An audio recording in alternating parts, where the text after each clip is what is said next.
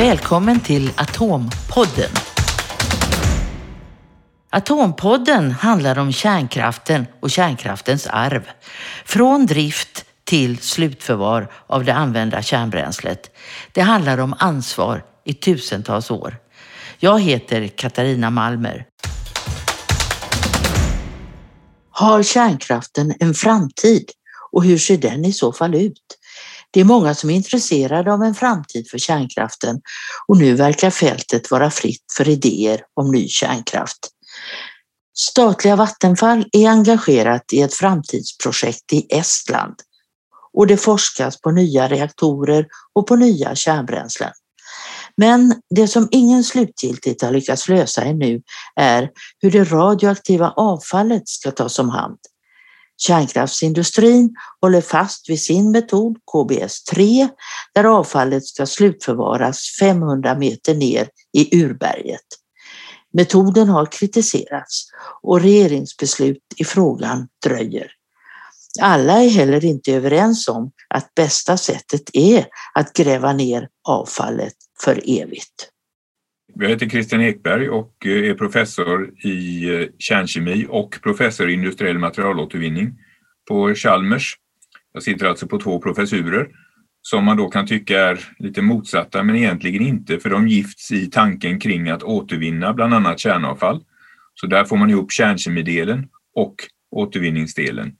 Inom kärndelen så har jag framförallt fokuserat på slutförvarsforskning, avfallsforskning, men även på svåra haverier och då naturligtvis generation 4 och avfallshanteringen och återvinningen därifrån.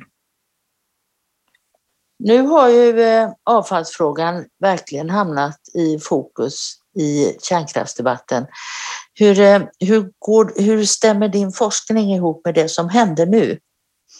Ja, det, är, det är lite svårt att säga för att eh, det jag, forsk, det jag vill forska på, eller forska på delvis, det är ju generation 4-systemen där man då återvinner kärnavfallet och egentligen då inom citationstecken bränner upp de långlivade eh, väldigt radioaktiva ämnena som då är ansvariga för den här långa lagringstiden. Men vi kan ju inte se idag att det här kommer att tillämpas på kort sikt, tyvärr.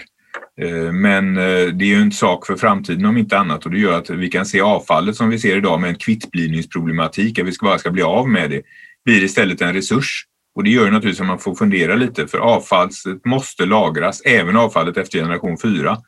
Men det behöver kanske bara lagras i några tusen år istället för hundratusen år. Då får man en helt annan bild av vad man behöver bygga för säkerheter. Men hur går då ditt resonemang ihop med, det som, med den strategin som finns idag från kärnkraftsindustrin, SKB framför allt?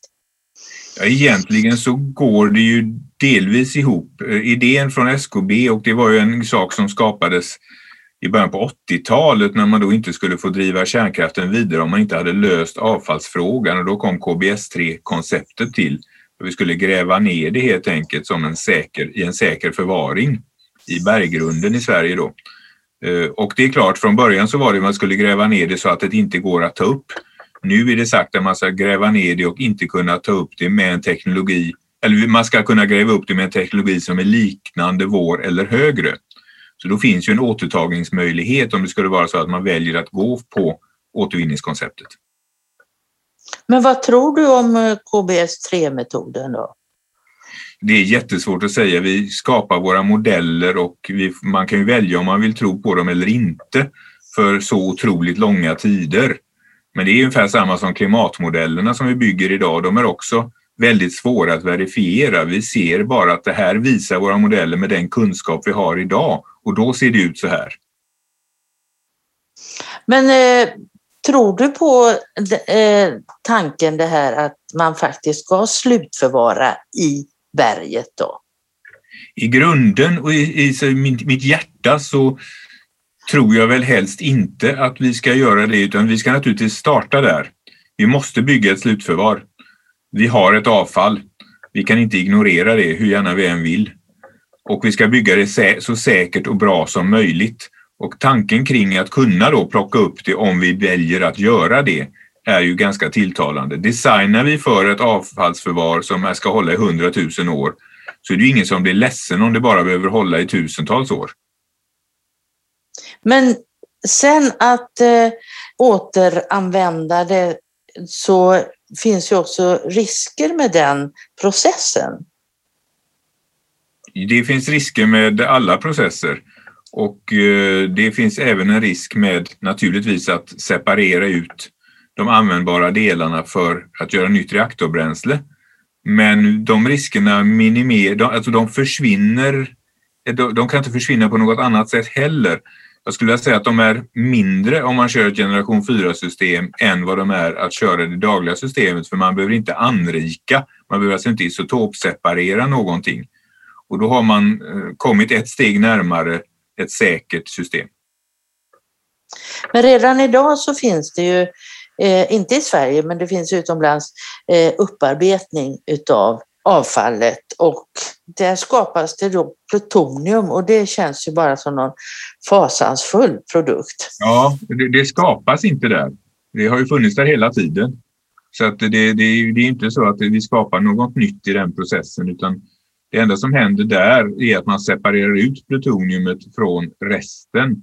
Och det kan man då ha synpunkter på. Det har man dessutom idag och i de framtida processerna. Så den, de processerna vi utvecklar till exempel vid Chalmers, som då heter Chalmex, där får man ingen ren plutoniumström utan där kommer plutoniumet tillsammans med de andra brännbara aktiniderna. Och det gör det oanvändbart för andra användningsområden.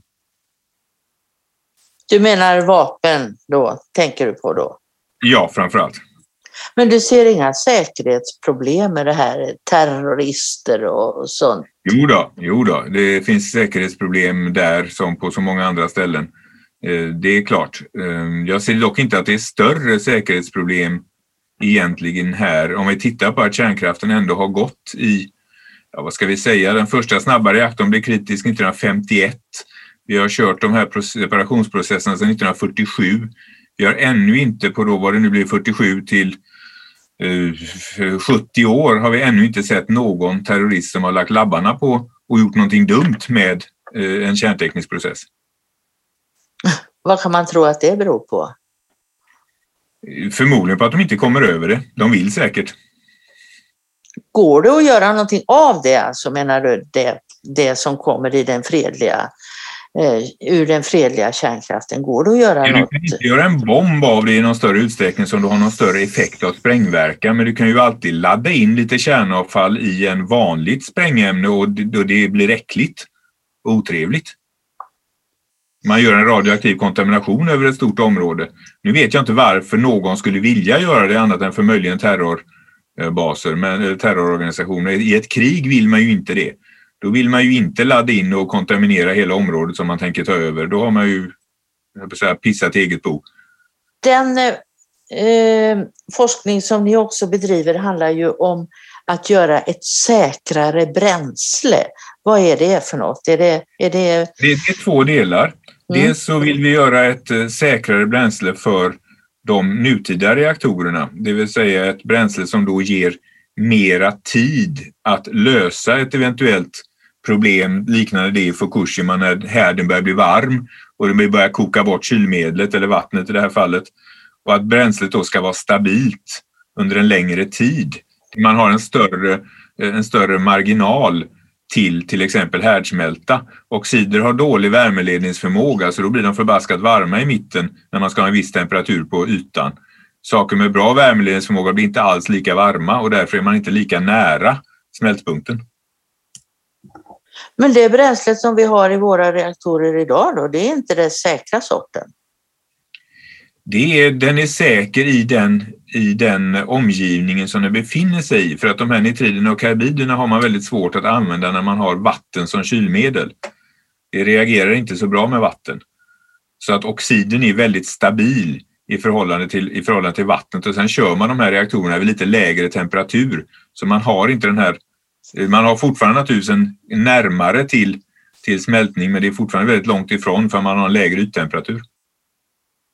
Så du är inte orolig för säkerheten i de svenska kärnkraftverken idag? Då? Nej, inte alls.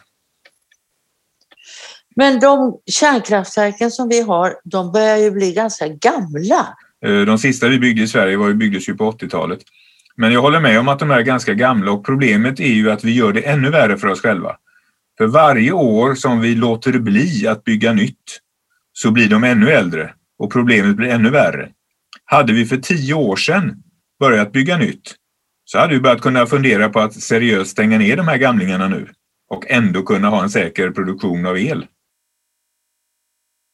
Men vad, vad tycker du om de gamla då? Alltså jag är ju inte en jättestor vän av att, jag tycker om gamla bilar. Eh, men, och jag kör mycket mina gamla bilar och, det, betyder, och det, det, är inte samma sak som en ny bil naturligtvis.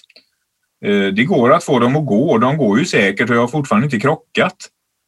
Men det är ju helt andra ställningstaganden jag får göra. Nu är det ju inte riktigt sant att den svenska flottan är så gammal. Tittar man på byggnadsår så är det ju naturligtvis korrekt, men tittar man på de kritiska delarna i reaktorn så har många av dem bytts ut och moderniserats under tidens gång. Så de kritiska delarna är alltså inte 50, 60 år eller 50 år. Men reaktortanken eh, blir ju, eh, kan ju bli spröd av strålningen och den går ju inte att byta. Men man har inte heller sett några stora problem med det. De genomlyses ju och undersöks ganska ofta just för att det är precis som du säger en kritisk faktor. Eh, blir den, blir den dålig så ja, då, då går det dåligt helt enkelt. Men du, hur långt fram i framtiden tror du nu att den här generation 4 ligger? Det är ett helt politiskt beslut. För eh, nu ska vi se, nästan tio år sedan så fick jag frågan av en, då, eh, en partiledare då som satt i regering och eh, fick frågan väldigt rätt upp och ner. Om du får hur mycket pengar som helst, när kan du ha ett generation, ett generation 4, ett litet generation 4-system uppsatt? Och min, mitt svar på det var att om du ser till så att tillstånden går igenom och undersökningar går igenom i en rimligt hög takt så att det bara är en teknisk fråga så kan jag ha det stående om 8 till, 8 till 10 år. Och när var detta sa du? 2010 tror jag. Då skulle man kunna haft dem idag alltså? Ja, det hade ju inte varit en kraftproducerande system då, det hade varit ett litet forskningssystem, men visst. Men varför är generation 4 så långt bort då? Det är det inte, utan det är, det är politiska beslut. Som jag sa, vi kan bygga upp det rent tekniskt väldigt, väldigt snart. Och då är det återvinningen av avfallet som är knuten så att säga? Jag skulle gissa det, ja. Då talar du om vad vi gör här hemma i Sverige, men, men detta måste ju vara en fråga för hela kärnkraftsvärlden så att säga. Ja, men det är det. Och um, olika länder har kommit olika långt och är olika villiga att satsa. Eh, om vi tittar på Ryssland så ligger de ju idag skulle jag vilja säga längst fram för de ska ju köra ett, bygga upp ett generation 4-system fullständigt med återvinning och nybränsletillverkning. Men de är inte jättepigga på att prata om alla detaljerna. Frankrike däremot, har ju, som också är ett mycket ledande land i detta, har ju valt att pausa byggandet utav, utav den här snabbreaktorn man skulle göra men fortsätter forska på bränsleåtervinningen och bränslecykeln för man inser att där ligger problemet. Hur känner ni att ni får respons för era nymodigheter då? Svalt skulle jag vilja säga, men det beror ju på att, skulle jag vilja uppleva som att kärnkraftfrågan är eh, delande, inte nödvändigtvis på grund av tekniken som sådan, utan mera på grund av att man har en uppfattning om att man inte vill snarare än att man rent tekniskt diskuterar. Man kan komma överens om tekniska fakta och så kan man då säga men jag tycker någonting annat. Det är klart, tycka kan ju var och en få göra. Självklart. Och vad, hur, hur påverkar det er forskning?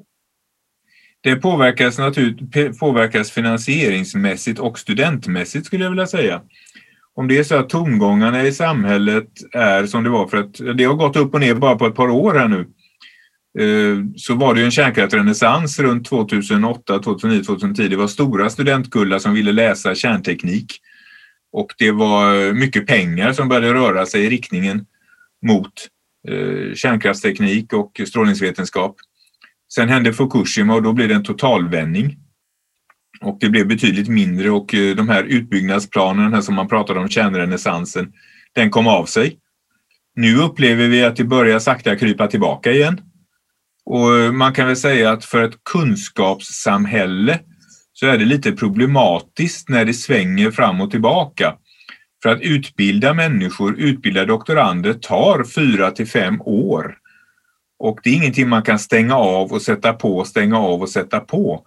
Förr eller senare så kommer det att påverka kunskapsbilden och kunskapsläget. Men om vi skulle drabbas av någon ny eh, kärnkraftsolycka någonstans i världen, eh, vad skulle hända då med attityderna? Då skulle jag gissa att eh, attityderna blir negativa igen alldeles oavsett om det är en relevant kärnkraftsolycka eller inte eh, för Sverige. Det är ju så att Fukushima är ju inte en relevant kärnkraftsolycka för Sverige. För att vi har ju inte tsunamirisker och vi har helt andra backupsystem och så vidare. Men ändå påverkar den ju debatten här. Och framförallt debatten i Tyskland där man absolut inte har några tsunamis. Så att det, det spelar väldigt liten roll, den tekniska bakgrunden, utan det är uppfattningen som verkar spela större roll. Och när det gäller just avfallsfrågan, det är ju en, en, en, intressant fråga och vi har ett avfall sedan många år och vi har utnyttjat och fått ut väldigt mycket energi eh, i, fler, i generationer nu. Och eh, vi måste göra någonting av det som vi har producerat. Vi kan inte ignorera det. Eh, det kommer inte att försvinna av att vi ignorerar det, så någonting måste vi göra. Frågan är väl bara vad? Och man måste kanske reagera rimligt snabbt i alla fall, för att annars lämnar vi över vår skit till kommande generationer och det vet jag inte riktigt om man ska göra.